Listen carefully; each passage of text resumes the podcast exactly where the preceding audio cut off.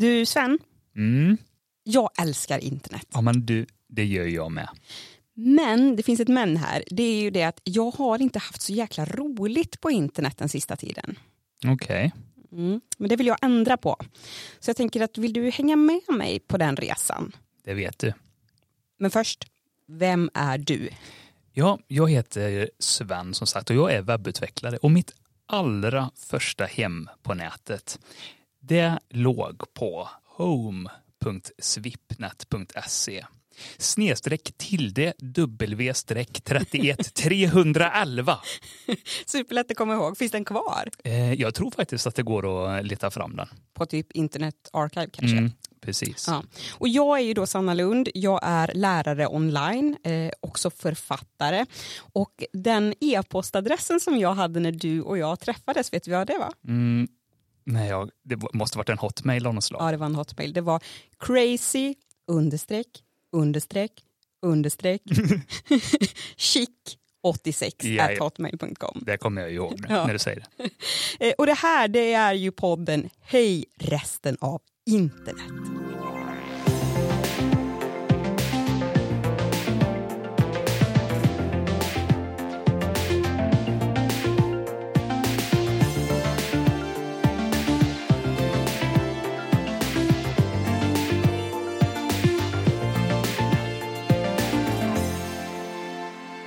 I somras så hände ju en grej som var, vad ska man säga, ganska dramatisk ändå. Jag vet inte om du kände att det gick vibrationer över hela internet, Sven? Jo, det stämmer. Ja. Jag skrev ett inlägg på min Instagram och jag tänker att jag ska läsa upp det nu så att du kan luta dig tillbaka och dricka lite kaffe och lyssna på det, så ska vi diskutera det här inlägget sen. Så här började jag. Jag älskar internet. Det har spelat en stor roll i allt som jag är och gör. Instagram är inte internet. Men Instagram vill gärna vara och blir också lätt internet. Det är ett styrt flöde och en massa måsten för att ens få synas och höras. Det är en plats som får mig att känna, syns du inte så finns du inte. Kom igen. Syns, finns, scrolla, köp och ge oss din information. Det skaver i mig och har gjort så i flera år. Jag vill inte att Instagram ska vara mitt internet, lika lite som att jag en gång i tiden ville att Twitter eller Facebook skulle vara det. Jag lämnade de platserna, inte helt utan ågren ska tilläggas, men de var stängda platser som tog mer än de gav. De blev allt trängre och styrda. Jag vill inte tillbaka till det gamla internet, för det vore ju tekniskt trist och krångligt på många sätt. Jag vill vidare, jag vill framåt till framtidens internet, och det är inte Instagram. Som idag är någonting annat än det en gång var när jag startade där. Jag vill till någonting bättre. Det som skapas här i Instagram-flödet är fantastiskt på många sätt och vis. Det är inte det som är grejen, även om flödet ibland kan kännas övermäktigt. Det är platsen i sig som skaver. Jag vet att fantastiska grejer kan skapas även utanför de här väggarna, på resten av det magnifika öppna internet. Så i höst vill jag ut och resa mer i internetrymden. Jag vill utforska små spännande planeter, sitta runt nya lägereldar, hitta tillbaka till glädjen med internet och allt vad det innebär. Jag vill göra internet till mitt internet. Jag hoppas att vi fortsätter att ses och höras och mötas på internet. För det är ju så himla härligt där. Punkt. Ja, ett ganska långt inlägg som mynnade ut i att jag faktiskt lämnade Instagram. Ja, alltså jag vill faktiskt, jag tycker vi klipper in en liten applåd här. Klipper in, det är du som applåderar. Ja, just det. Men fantastiskt. Alltså, jag blev så himla glad när jag läste det här inlägget. Jag fick, om jag minns rätt, så fick jag nog en liten försmak. Du skickade nog ett utkast till mig.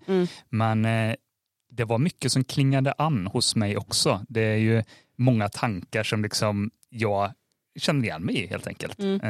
Mycket som du och jag egentligen har pratat om under många år. Och jag har ju varit den som kanske klängt fast vid just då Instagram i mitt fall in i det längsta och känt att men jag kan inte riktigt lämna den här platsen.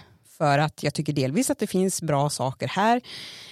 Men jag visste inte riktigt. Men hur ska jag nå ut om jag inte har den här utposten eller vad man säger? Om jag försvinner härifrån, hur ska jag liksom kunna prata till dem som jag pratar till idag? Som kanske vill läsa mina böcker eller se mina kurser. Där jag får berätta om saker som jag gör och skapar och tänker på. Precis, och det är ju där som du och jag kanske är lite olika när det kommer till sociala medier. Mm. För jag har ju också... så att säga brukat sociala medier ganska mycket genom åren. Alltså att det har varit en källa för nyheter och saker som händer och sådär.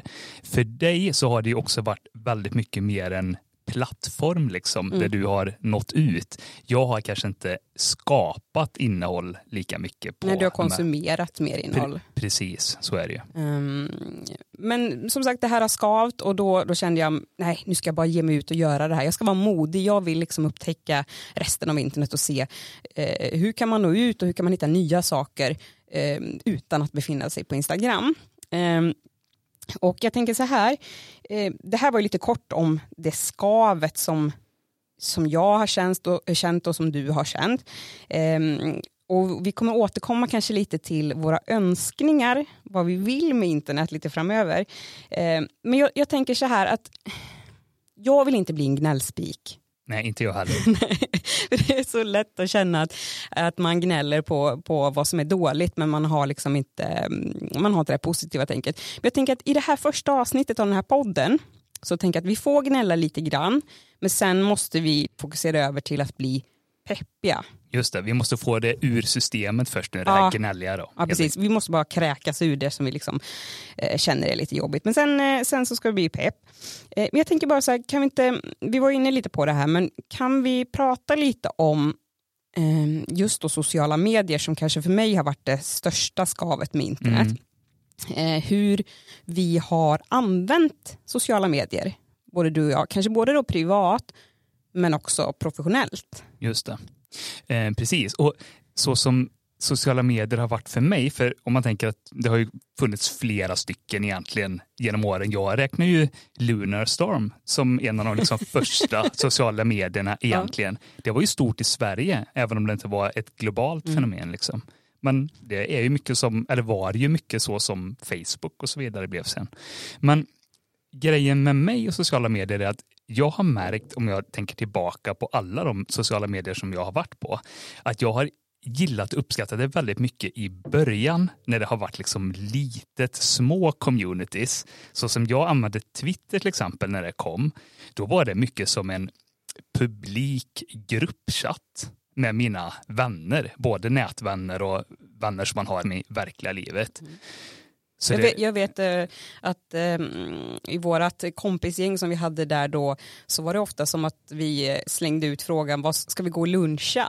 Precis. Vart ska vi gå och luncha? Så blev det en tråd. Och det är inte vad Twitter blev sen. Nu är det någonting helt annat idag. Och det Twitter som är idag, det är verkligen inte för mig. Det kan jag verkligen varken konsumera eller skapa innehåll, känner jag. För att det är lite för toxiskt. Det är inget nice klimat. Nej. Men jag gillade Twitter i början. Men sen så växte jag ganska snart ur det liksom. Och så var det inte för mig längre. Och så har det egentligen varit med alla sociala medier. Och som sagt, det är nog lite det här att det är nice i början när det är lite mindre. Men sen när det växer, då drar det också med sig en viss klientell kanske som jag inte riktigt uppskattar lika mycket. Som är lite det här, ja, det, mobbing rent ut sagt försiggår. Och massa hat. Och skit. Precis. Som såklart fanns där i början också. Men innan algoritmerna och det kom på plats så förstärktes kanske inte det riktigt lika mycket. Utan det försvann och det syndes inte lika mycket i mina flöden. Det ljusa och det goda vann liksom kampen. Och sen så kom Darth Vader och förstörde allt med sitt lasersvärd. Precis. Instagram har ju inte du haft. Jag har väl haft något konto sådär, men jag har aldrig använt det. Nej. Och Facebook? Det har jag väl haft några gånger. några gånger. Nej men det känns som att jag tror jag har startat Facebook-konton och avslutat åtminstone 3 gånger så länge det har funnits. Och där har väl du jobbat kanske mer på det, i början kanske det var mer på det privata planet, men sen när du kom in i arbetslivet så var Facebook mycket för dig i yrkeslivet. Ja, Facebookgrupper, det är kanske det som jag har använt allra mest och faktiskt var helt okej på. Liksom. Mm. Jag använde det för mina kunder och hjälpte dem. Jag som sagt är ju webbutvecklare, så mina kunder var helt enkelt kommuner och några företag som behövde webbplatser. Och de hjälpte jag via Facebookgruppen när de hade problem. Och det är faktiskt så att jag till och med fick uppdrag på det sättet. Mm. Så det är ju en sociala medier eller forum eller vad man nu ska kalla det som faktiskt var hjälpsamt för mig. Ja, men under en period där så var du mycket inne där och det var positivt. Mm. Just det, inom de små klustren också kan jag tänka mig att där var det trevligt och bra och kändes ganska... Ja, och Facebookgrupper, det är ju inte så mycket annat än ett forum liksom. Nej. Så som det har funnits på nätet långt innan Facebook kom in i bilden. Precis. Och jag avslutade ju Facebook, jag tror det är 2 år sedan nu kanske.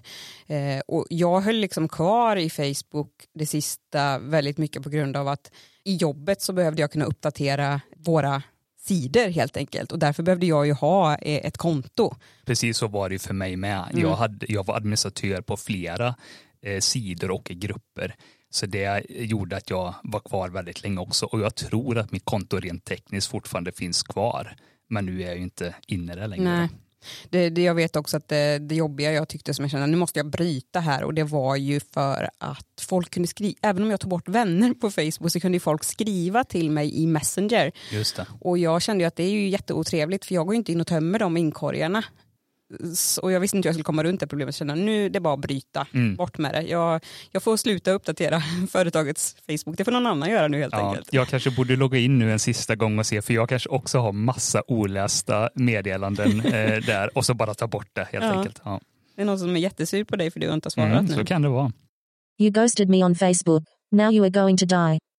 Men för mig har ju då varit Instagram som varit sista utposten. Där jag har haft jättekul egentligen. För jag menar, jag var med från ganska början när Instagram började. Och tycker väl att det har varit en ganska härlig plats egentligen. Med mycket skaparglädje och jag har kunnat liksom bygga en liten följarskara. Så där var det ju svåraste att skilja ifrån. Men jag kände att jag var liksom inte glad när jag var på Instagram till slut. Det var som ett måste. Mm. Men var det liksom både ur det här skapa, dela aspekten och i att du liksom, man kanske fastnar i att scrolla i flödet eller vad var det som... Jo, men det var det väl. Dels så kände jag väl att jag scrollade jättemycket och kände att men det här ger mig ingenting. Jag får kanske bara ångest över hur bra alla andra verkar ha det och hur mycket de verkar skapa och göra. Det var liksom mycket prestation i det. Även om jag kan känna att jag kan ha en ganska bra distans så är ju hjärnan lite... Alltså den lever ju lite sitt egna liv och ibland och utan att man tänker på det kanske man inte mår jättebra när man liksom ser andra ha det superbra, även om det är jättehärligt såklart, men man jämför sig mycket. Men jag tror mycket var det här att jag kände att jag vill skapa, jag vill ha en output och visa vad jag skriver, mina böcker när jag släpper dem eller när jag gör kurser eller vad det nu är jag gör. Men jag kände att jag behövde styra mig så himla mycket efter algoritmen. Alltså vad gillar den? Okej, då måste jag skapa just det. Men är det det jag vill skapa? Nej. Men om jag inte gör det så syns jag inte. Och då blir lite det här liksom, vad ska jag liksom spela det här spelet? Det är lite som The Game. Det här datinggrejen eller datingboken. Ja, alltså, och den andra aspekten eller liksom andra sidan utav det där som du beskriver nu. Det är ju lite där. Som sagt, nu blir det kanske lite gnälligt och lite gammal gubbe. Ja, men vi får gnälla lite. I detta avsnittet får vi det, va? Och då är det lite att så som jag minns nätet från när jag började upptäcka det var ju mitten på 90-talet då. Och fram till kanske tidigt 2000-tal så var det ju väldigt mycket upptäckarglädje och det var väldigt mycket det som hände, det var en väldigt bredd på det. Det fanns så oerhört mångfald i det på ett vis. Och på ett vis så var det kanske inte det heller för det var ju mycket nördar som var på nätet i början. Men det jag vill komma till det är lite det här att i sociala medier och med algoritmen som vi säger nu då så blir det ju ganska mycket samma innehåll som faktiskt funkar. Så jag tycker att man missar ganska mycket av en bredd som fanns på nätet för och faktiskt fortfarande finns, men som kanske man inte hittar på sociala medieflödet. Nej, eller i sociala medieflödet. Då måste du ut där och liksom leta. Mm. Och just det att också sociala medier på många sätt har ju ramar att förhålla sig till, vilket på många sätt kan vara bra när man skapar. Att ha ramar som man måste liksom skapa inom. Men det kan ju också bli väldigt begränsande att det inte blir de här med specialgrejerna som du säger, att man utmanar lite, vad kan man faktiskt göra med internet och sitt innehåll? Ja, och det här när man sa, som man sa då, att man liksom surfade på nätet och kanske snubblade över innehåll som man inte liksom, som man blev förvånad över om man liksom gick ner i olika små kaninhål. Det tycker jag inte hände, i alla fall inte för mig, lika ofta i sociala medier, för att där blev det mycket mer att man kom in i de här ekokamrarna liksom, att algoritmen märkte att jag var intresserad utav vissa grejer och då fick jag mer av det hela tiden istället för att utmanas med helt nya och andra grejer som jag kanske också är intresserad av. Nu ska du få tvärtom grejer här. Precis. Ja, de ökända filterbubblorna som man säger. Men om man ska säga så här då, är det bara sociala medier som skaver med vårat internet idag, så som vi liksom upplever internet och vad vi vill? Nej, men så är det ju inte för mig i alla fall, utan sociala medier är ju en grej. Men sen så tycker jag det finns ganska mycket som är tråkig utveckling. Vi har ju det här till exempel med att internet idag, webben idag, är väldigt kommersiell. Många vill tjäna pengar och sälja och kränga grejer till dig. Och det som har hänt är ju att ett sätt att göra det på, det är att spåra dig eller liksom ta reda på så mycket information om vem du är som möjligt, för att de ska kunna, företag ska kunna visa annonser som är mest troliga att du faktiskt agerar på och köper. Och med det så finns det väldigt mycket data som samlas in om dig. Och det tycker jag är en jättetråkig utveckling, för det sabbar ju webben ganska mycket. Dels är det bara lite läskigt, rent ut sagt, att det är så mycket data som samlas in om mig.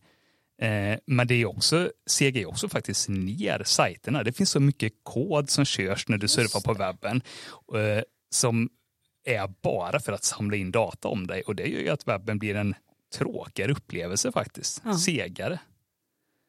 Ja, det är ju ganska sjukt egentligen. Du tänker ju mer på det där än vad jag gör. För du är lite nördigare än vad jag är. Mm. Men just det här att jag tror det var någon gång du skulle ha en fotoapp. Du frågade vilken fotoapp ska jag ta hem så jag kan liksom bildbehandla lite på mobilen. Vilken tycker du är bra? Och så tipsade jag om någon, jag kommer inte ihåg vilken det var. Och då gick ju du direkt in och kollade i liksom, informationen om appen, vad de samlar in för någonting. Mm. Och då var det ju så sjukt mycket som de liksom öppet visar att det här är information som vi samlar in från dig när du använder en vanlig bildredigeringsapp. Precis. Jag tror det var att den vill ha tillgång till alla kontakter. Jajamän. Och vad ska du med alla mina kontakter att göra? Ja, det är ju med fotoapp. Nej, men det var allt han kunde samlade han in känns det som.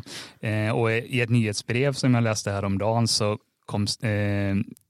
kom det upp ett projekt, en kille som fick för sig det här att jag vill visualisera detta eller synliggöra det här med data som samlas in på något sätt. Så det han gjorde, det var att han tog alla gånger som en webbplats ropar hem till Google eller skickar data om dig till Google, för Google är ju den största aktören egentligen när det kommer till att samla in data, då spelade datorn upp ett ljud som ett litet pip bara, kan man säga. Och det var ju väldigt roligt att se, för när han surfade runt på olika sidor som inte alls hade med Google att göra, det kunde ju vara nyhetssajter till exempel, så kom ju det här ljudet precis hela tiden när han rullade, och så fort han klickade på någonting så kom ju det här ljudet att nu skickar jag hem data till Google. Så då blir det ju synligt eller hörbart till och med på det viset. Men sen i nästa steg så tog han inte bara Google, utan han tog alla de här, eller väldigt många utav de här aktörerna. Men som Facebook då till exempel. Eller Meta. Jajamän. Alla de här var med.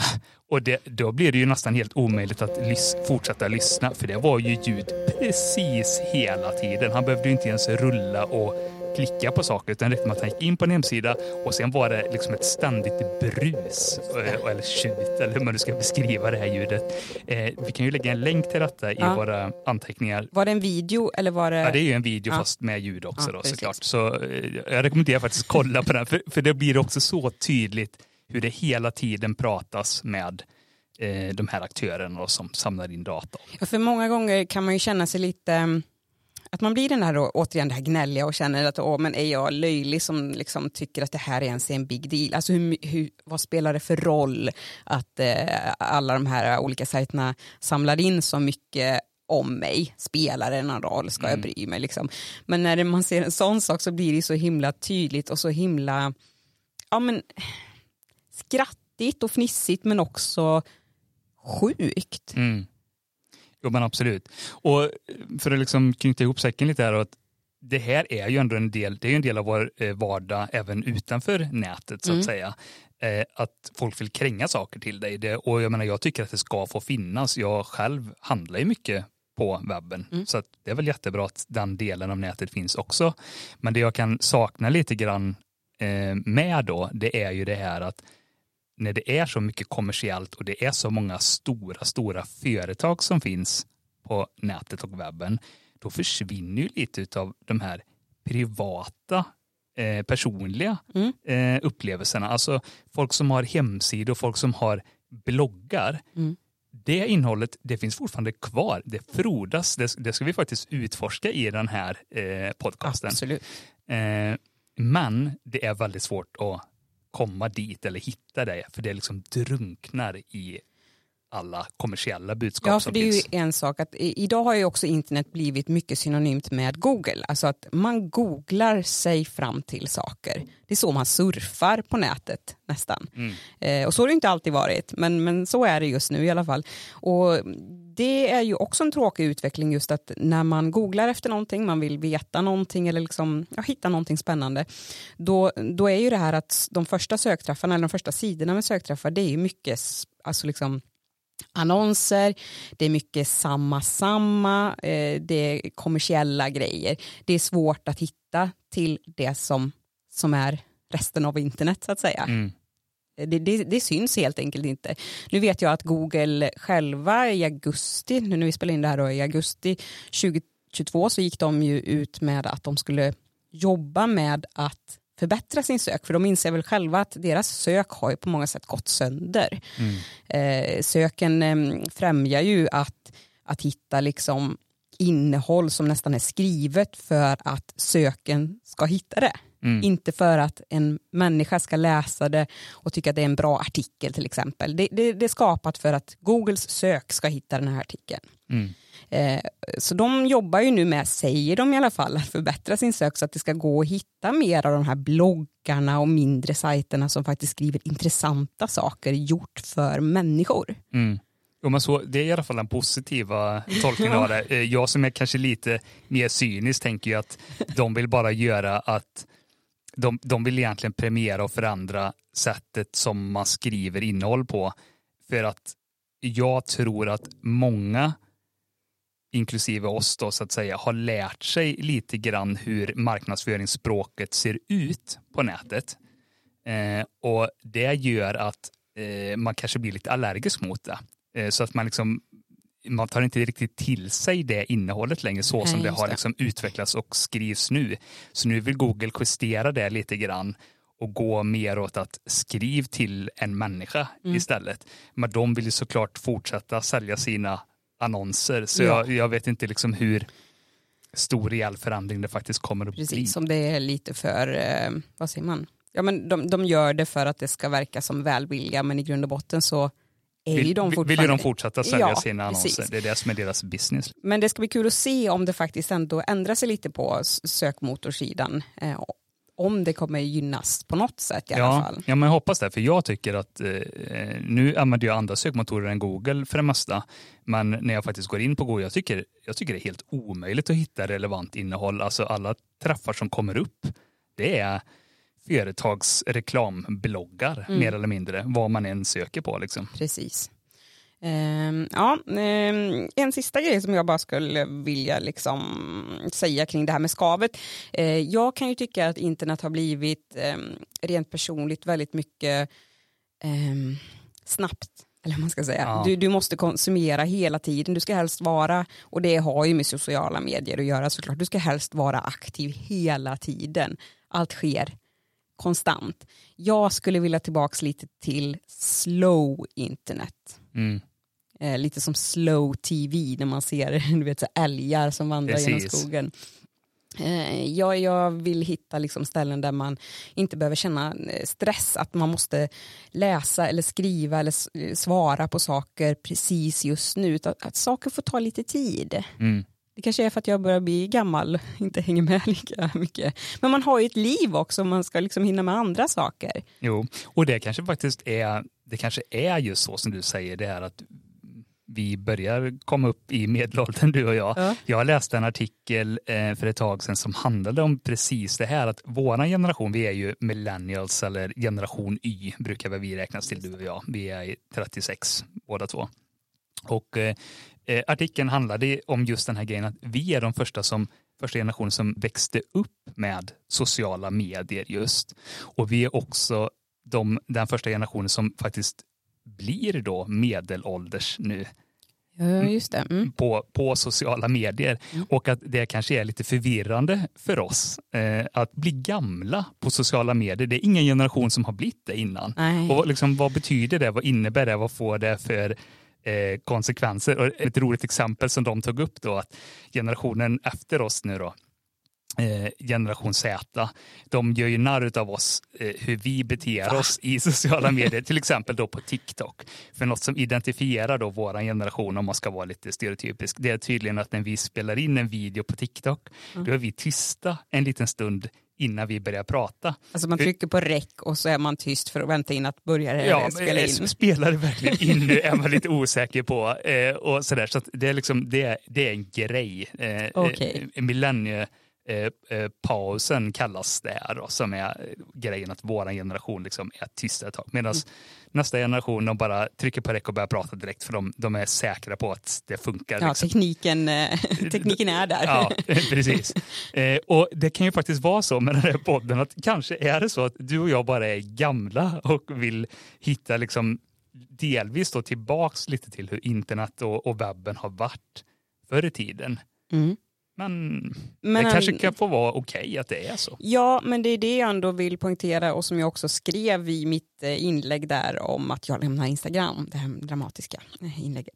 Mm. Att jag vill ju inte tillbaka till det gamla, för det är ju skittråkigt. Det var kul på många sätt, men det var ju också tekniskt jättetråkigt. Alltså, ja, tänk det här med modem som man skulle ringa upp med, och liksom allt var långsammare, dålig bildkvalitet, dålig videokvalitet, det vill inte jag heller tillbaka till. Nej. Så jag vill ha ett framtidsinternet fast lite på det gamla sättet så att säga. Så att internet kan få vara mer. Så att internet är roligt och kul och annorlunda. Liksom man ska få häftiga upplevelser där, och inte, det ska också finnas plats för små grupper tycker jag. Alltså, eller, det är i alla fall det jag söker mig tillbaka till, att sociala medier, det har blivit för stort för mig. Min hjärna är liksom inte gjord för att ha de här jättesamtalen i hur stora världsomspännande grupper som helst. Utan jag vill tillbaka till lite mindre grupper på nätet där man kanske känner nästan alla eller väldigt många i alla fall. Mm. Ja, men då känner jag att det är dags att lämna gnället och negativiteten. Det har vi ju redan börjat göra. Men nu är det dags att fokusera på det som är positivt och det som vi drömmer om kring internet framöver. Jag har skrivit en lista faktiskt över önskningar, vad jag söker med mitt internetutforskande nu framöver. Jag hoppas ju att du som lyssnar känner igen dig i det här och också då vill följa med på den här resan att upptäcka resten av internet. Så vi börjar med punkt 1 här. Jag har skrivit att jag vill ha mer öppna platser att utforska. Alltså inte fler Facebook, Twitter, Instagram som kräver att du i princip har ett konto för att ens kunna surfa på de här ställena. Du måste logga in, annars kan du inte tillgodose det materialet. Mindre sådana saker och mindre sådana stora platser som också samlar in data om mig för att som en slags betalning. Det är ju en slags betalning. Jag betalar med min data och då får jag vara på de här stängda platserna. Mindre av det. Jag vill dock tillägga att jag har inget emot att betala för mig på internet. För om det är någon som skapar bra saker, skriver grejer, skapar musik, vad det än må vara, gör podcast, då kan jag tänka mig att betala. Så det är inte det. Det gör jag gärna. Jo, men alltså hellre att du får betala för dig med liksom rena pengar än att du ska betala med din data eller din tid. Så är det, tänker jag i alla fall. Jag tycker det är fantastiskt med sådana typer av tjänster som Patreon till exempel, där man kan stötta skapare som skapar podcasts eller har nyhetsbrev eller vad det är nu de gör. Sånt tycker jag liksom är fine. Mm. För det är kul att folk kan tjäna pengar på internet, men det behöver inte vara de här stora kolosserna. Nej. Så mer öppenhet kommer jag söka nu. Som du sa det här, jag vill ha mysiga sociala små sammanhang som bygger på verklig och genuin interaktion och inte byggs upp av den här like-kulturen. Mm, precis. Nej, men det har vi väl båda sökt oss lite grann till Discord-kanaler till exempel. Ja, det kommer vi säkert prata en hel del om. Mm. Just det här att människor skriver utav att de faktiskt är intresserade eller tycker att något är bra. Det är inte för att de i sin tur då ska visa för en algoritm att jag är aktiv här och därför blir jag uppebumpad. Bort med allting sånt. Så det är mysiga sociala sammanhang. Vad har jag mer här? Jo, jag vill hitta mer webbsidor men också personer som hittar på nya kreativa grejer med internet. Vad finns det för spännande där ute som man bara, oj, kunde jag göra det här på internet och webben? Mm. Det söker jag. Det tror jag säkert att du kan komma med lite tips till mig sen. Mm. Mm. Och jag vill inte ha något som är algoritmstyrt.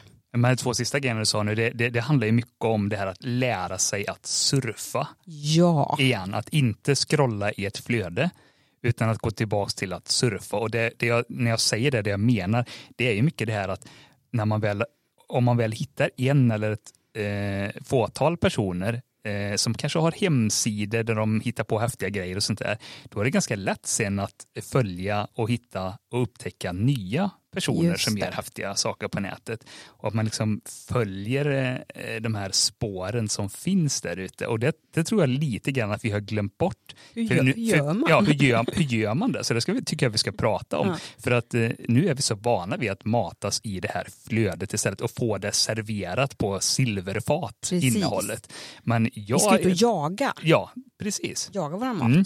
Jag blir lite, det är roligare tycker jag i alla fall.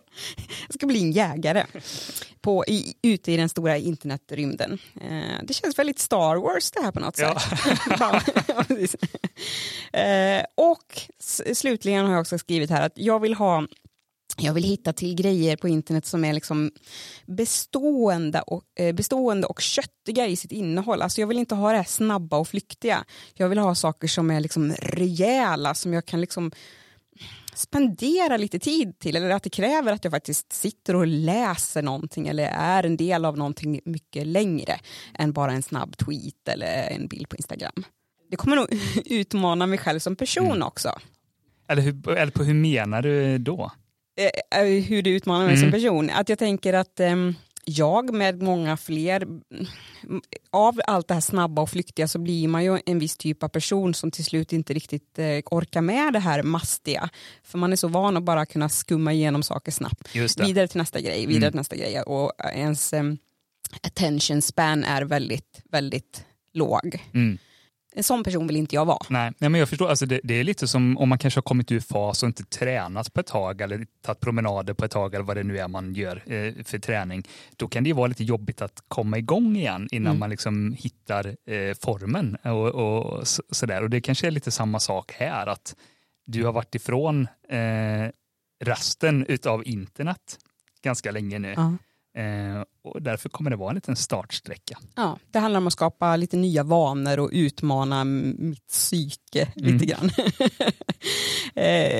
Men låter det som en ganska bra sammanfattning därav? Ja, men det låter jättekul. Och jag är ju med dig på den här resan. Alltså, jag kanske på ett vis har tjuvstartat lite. Eller snarare, jag kanske alltid fortsatt att se resten av nätet på något vis. För jag har inte varit riktigt lika involverad i sociala medier som du har varit. Nej. Men jag vill ju också återupptäcka tillsammans med dig. Ja, men precis. Det blir återupptäckande. Jag kommer upptäcka lite mer och du kommer kanske återupptäcka saker. Mm. Så det tycker jag ska bli en jättekul resa. Det är ju det som jag hoppas att du som lyssnar då kommer hänga med på och är delaktig i den här resan. Precis, alltså, vi tar ju jättegärna emot tips om du har snubblat på något häftigt på nätet. Hör av dig då och liksom dela det så vi kan dela vidare med alla som lyssnar. När vi fick internet hemma, då var ju internettiden väldigt dyrbar. För man ringde upp med modem och det kostade ju liksom per minut. Och jag tror att jag hade nog inte mer än 1 timme i veckan som jag fick ha på internet. Nej, så det gällde ju att planera. Ganska begränsat, ja. Mm. Det är ju helt sjukt det. Egentligen när man tänker på det nu. Men så var det. Så när man väl skulle in på internet så var det liksom att vad ska jag göra? Jag måste ha tänkt igenom. Och då hade jag ju en liten anteckningsbok där jag hade skrivit upp sajter dit jag brukade liksom gå och göra saker. Så jag tror att jag köpte tidningen PC för alla. Mm. Och där hade de ofta lite så här länktips, så då tog jag därifrån och skrev in i den här boken. Så jag kanske ska börja och ha en liten sån nu då. Precis, det är väl en jättebra idé. Ja. Men då kanske vi kan sammanfatta den här podden lite. Jag tänker att den här podden kommer vara för dig som vill upptäcka det enastående öppna internet. Du som vill ut och utforska nya platser, samlas runt annorlunda lägereldar och helt enkelt hitta glädjen med att vara på internet. Det låter fantastiskt kul och mysigt tycker jag. Ja, visst låter det mysigt. Jag känner mig bara supermysig och glad och peppig. Jag tänker så här avslutningsvis nu. Ska vi tipsa varandra lite och lyssnaren om någonting kul som vi har gjort på internet det sista? Ja, men det tycker jag. Det är väl en bra idé. Ska du börja eller ska jag börja? Jag tycker att du börjar. Jag börjar. Ja. Men just det här med att ha kul på internet och att för mig så internet har alltid varit och är fortfarande, även om det kan vara svårt att hitta liksom den här platsen där man kan göra lite tokiga och sjuka grejer. Ja. Det måste inte alltid vara liksom seriöst. Så att det jag vill tipsa om, det är en sajt som heter vole.wtf, tror jag. Vole. Ja, vole. Alltså, ja, det är ju sork helt enkelt på engelska. Jaha. Så lite som mole fast vole. Och adressen eller domänen då, den är alltså vole.wtf. Och det är väl liksom namnet på sajten också. Hur som helst. Det här är en webbplats som bara är tokig. Det är ganska mycket så här spel och interaktiva upplevelser finns det på den. Och det släpps nya lite sådär då och då. Så det här är en sån sajt som man kan återbesöka liksom någon gång i månaden. För det har alltid hänt någonting nytt då. Och jag vill inte berätta för mycket vad det är, utan det är roligare för att upptäcka det själv. Men det finns till exempel ett spel där du ska stapla pingviner på varandra och försöka bygga ett så högt torn av pingviner som möjligt. Som man ibland gör. Och massa annat tokigt. Så det här är ett ställe att gå till när man vill ha lite kul. Eller du kanske sitter och väntar på någonting. Du kanske sitter vid datorn på nätet. Du kanske väntar på att det ska släppas biljetter till ett evenemang som du ska gå på. Eller vad det nu är. Ja. Ja, men, så har du 5-10 minuter som du vill slå ihjäl. Ja, men, gå in på den här sajten och spela lite och ha lite roligt. Är det en person som har den? Eller är det, liksom... det är en person som är grundaren av den här, men nu tror jag de är flera stycken som liksom bidrar med innehåll till den här sajten. Då. Kul! Mycket roligt och bara tokigt. What the fuck. Men vi kommer ju ha länkarna i våra show notes sen. Precis, det är det bästa. Gå in där och klicka bara så. Nu ska jag ge dig tips på något kul som jag har gjort på internet det sista. Jag tänkte börja med att jag har använt Midjourney väldigt mycket den senaste månaden. Ja, men det vet jag ju faktiskt att jag gjorde. Och det är ju en artificiell intelligens som man kommer åt via Discord. Och man säger helt enkelt till det här AI:n, rita det här. Vad har jag ritat? Jag har till exempel sagt till AI:n, rita en gammal kvinna som har bin i sitt huvud. Och då gör han det. Ja, och det blir ju så himla coolt. Alltså, det är väldigt fascinerande att se hur bra den här AI:n faktiskt får ihop häftiga bilder. Ja, och det här är någonting som verkligen, när vi spelar in det här 2022, det här är något som verkligen exploderat den här sommaren kan man säga. Mm. Så har det hänt jättemycket på det här området som är då alltså att ta en bit text och en AI gör konst eller ritar upp en bild utifrån de här instruktionerna. Liksom. Det har verkligen exploderat och händer jättemycket och det blir bättre och bättre från varje vecka liksom. Det händer jättemycket. Ofta så ger ju då AI fyra små förslag. Just det. Och då kan man säga att ja, men, den här tyckte jag var bra, den kan du förstora upp och göra liksom ännu bättre. Eller så kan man säga att ja, men, gör en variant på nummer 3 här, för den tyckte jag var åt rätt håll som jag vill, men jag vill ha något annorlunda. Så kan man liksom jobba med den här AI då för att få fram någonting. Och man kan ju vara ganska specifikt och säga att ja, men, jag vill ha en svartvit bild, eller jag vill att bilden ska kännas som en renässansmålning eller någonting sånt. Och vill man ha liksom ett exempel på hur det här kan se ut, då behöver man ju faktiskt inte titta längre än på den här podcastens omslagsbild, eller hur? Just det. Mm. Ja, för jag sa ju till AI då, Midjourney, att rita en bild av internetrymden. Och då fick du det. Ja. Det är helt fantastiskt. Någonting som egentligen, ja, men liksom, hur ska man ens rita internet liksom? Ja. Men det lyckades det med. Ja. Mm. Så det ska bli kul att se hur det fortsätter att utvecklas, och jag kommer vara där inne ganska mycket och se vad som händer. Det finns ju också mycket vad ska man säga, moraliska och etiska frågor kring AI och hur det här används och som man kan prata väldigt mycket om och hur det kommer se ut i framtiden med de tar våra jobb. Ja, jo, men precis. Så. Men avslutningsvis så vill jag säga en grej till då kring Midjourney som jag tyckte var ganska kul, som jag gjorde så sent som igår. Okej. Okay, yeah. Det var att jag ska visa dig 2 bilder här. Jag ska plocka fram dem bara. Och så kan du beskriva den första bilden som du har där.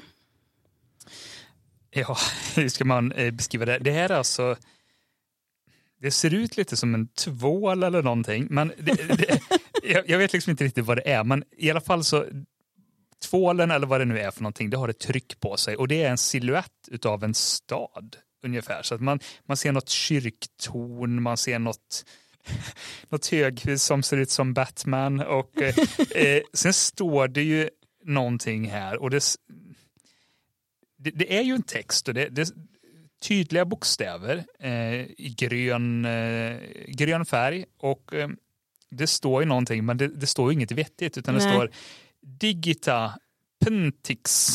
Precis. Man skulle väl kunna säga att det ser ut lite som en logotyp. Ja, en logotyp är det ju. På någonting, något slags konstigt tvål eller vad det är för någonting. Mm. Ja, och grejen är ju då att jag läste ett nyhetsbrev igår som hade liksom visat den här. Och det är ju en person på Twitter, nu kommer jag inte ihåg namnet men vi kommer att ha länken, som jobbade mycket. Jag tror det faktiskt är en svensk person. Okay. Som har det här Twitterkontot som jobbar lite då med AI och tar fram bilder, och då hade hon jag tror det är en hon, nu säger jag hon, det kanske inte är det, hen sagt till den här att precis som man kan säga till AI att gör det här som ser ut så här, så kan du ju säga till AI gör inte, alltså gör det som är tvärt emot det här. Och då hade den här personen sagt till AI att gör tvärt emot Marlon Brando, skådespelaren. Och då så fick den ut den här bilden. Då blev det en logotyp på en tvål. Ja, väldigt spännande. Alltså, man undrar ju då, hur tänker AI kring det här? Ja, Men sen grejen då som är lite speciell är ju att den här personen valde då att reverse engineera den här bilden. Du kanske kan förklara vad det är, för jag är så dålig på... Ja, men nu vet jag inte vad det betyder i det här sammanhanget. När man pratar om reverse engineering till exempel i mjukvara och programmering, då handlar det om att titta på till exempel ett program och förstå hur det programmet faktiskt fungerar. Liksom, lite som att öppna motorhuven på en bil och se hur hänger allting ihop. Då försökte jag se liksom att gå tillbaks till liksom vad, alltså tvärt emot den här bilden. Ja. Och vad fick den här personen framför bild då? Jaha, alltså tvärt emot den här. Mm. Precis. Ja, det är ju... Det är bara äckligt. Nej, men det är någon slags väldigt, väldigt skrämmande kvinna, tror jag det är. Det är en riktig mardrömsbild. Hon har inga ögon, ser ut som, utan det verkar bara vara gropar nästan istället för där ögonen borde sitta. Hon har väldigt dålig hy. Ja, men det ser nästan kanske lite som att hon har någon slags brännskada eller någon typ av hudsjukdom. Precis. Jag tycker att hon ser lite ut som en kvinnlig Ozzy Osbourne. Det finns något manligt i den här kvinnan. Det finns något manligt drag för det, som ser ut som ganska mycket skäggstubb. Så det är ju någon slags blandning nästan mellan en man och en kvinna kanske. Och sen så... Det är ju någonting lite creepy i bakgrunden också som ser ut som något konstigt husdjur eller något gosedjur eller jag vet inte vad det är. Alltså det är ju en liten äcklig bild helt enkelt. Ja, men det var helt enkelt den här lite groteska kvinnobilden som kom fram när den här personen då reverse engineerade den här logotypgrejen som var tvärt emot Marlon Brando. Ja, men just det. Men en AI skulle rita upp motsatsen till den här logotypen, så blev det den här bilden istället. Och den här personen nu då, som du ser, har den här användaren på Twitter döpt till Loab. Mm-hmm. Så att Loab har blivit lite känd nu på internet, den här groteska kvinnan. För grejen är att det som är lite liksom... mystisk och lite så här obehagligt är att sen när användaren har försökt att mixa den här bilden med andra bilder så är liksom Loab fortfarande alltid kvar, och det blir bara värre och groteskare och vidrigare för varje mixning. Just det. Mm. Hon liksom lyckas inte, eller hon lyckas helt enkelt ta över bilderna på något sätt och blir den liksom starka grejen även när man mixar. Så det här har då blivit en liten så här ghost in a machine-grej. Alltså, vem är Loab? Jajamän. Mm. Hur har hon kommit till och varför är hon så himla, vad säger man, inte markant. Men hon tar över, liksom bilden. Och vad har den här artificiella intelligensen fått henne ifrån? Ja, det är verkligen en modern spökhistoria. Liksom. Exakt. Mm. Så jag tyckte det här var lite spännande och hoppas att man får se mer av Loab. Ja, det finns ju en hel del bilder att grotta ner sig i. Eller så vill man inte se mer. Man kommer drömma mardrömmar. Men det är väldigt spännande. Vi får se framtiden för Loab helt enkelt. Och, alltså, väldigt bra tips från dig tycker jag. Det vill jag verkligen uppmuntra dig som lyssnar, att istället för att sitta och rulla där i Instagram-flödet eller Twitter-flödet, ta lite tid att faktiskt experimentera och skapa med de här AI-varianterna som finns där ute. Gå in och se vad du kan skapa för bilder tillsammans med dem. För det är ju ett samarbete mellan människa och AI kan man säga. Mm. Det är jätteroligt, och där kan vi också lägga någon länk till ett bra ställe där man kan komma igång och börja experimentera med det här på ett lätt sätt. Jättekul. Så får ni se om Loab dyker upp i era bilder. Precis. Du Sven, var hittar man oss på nätet och hur kommer man i kontakt med oss? Ja, men jag tycker det enklaste sättet är att gå till våran webbplats, och den finns på hejinter.net. Just det. Alltså hejinter.net. Glasklart. Mm. Och där finns också hur man kommer i kontakt med oss. Om man vill ge tips till oss för att vi ska surfa, eller om man har några tankar eller idéer eller vad som helst helt enkelt. Och givetvis så har vi då våra avsnitt med show notes och alla länkar och kanske eventuellt lite bilder och sånt. Precis. Så vi ses där helt enkelt. Har vi något mer för idag?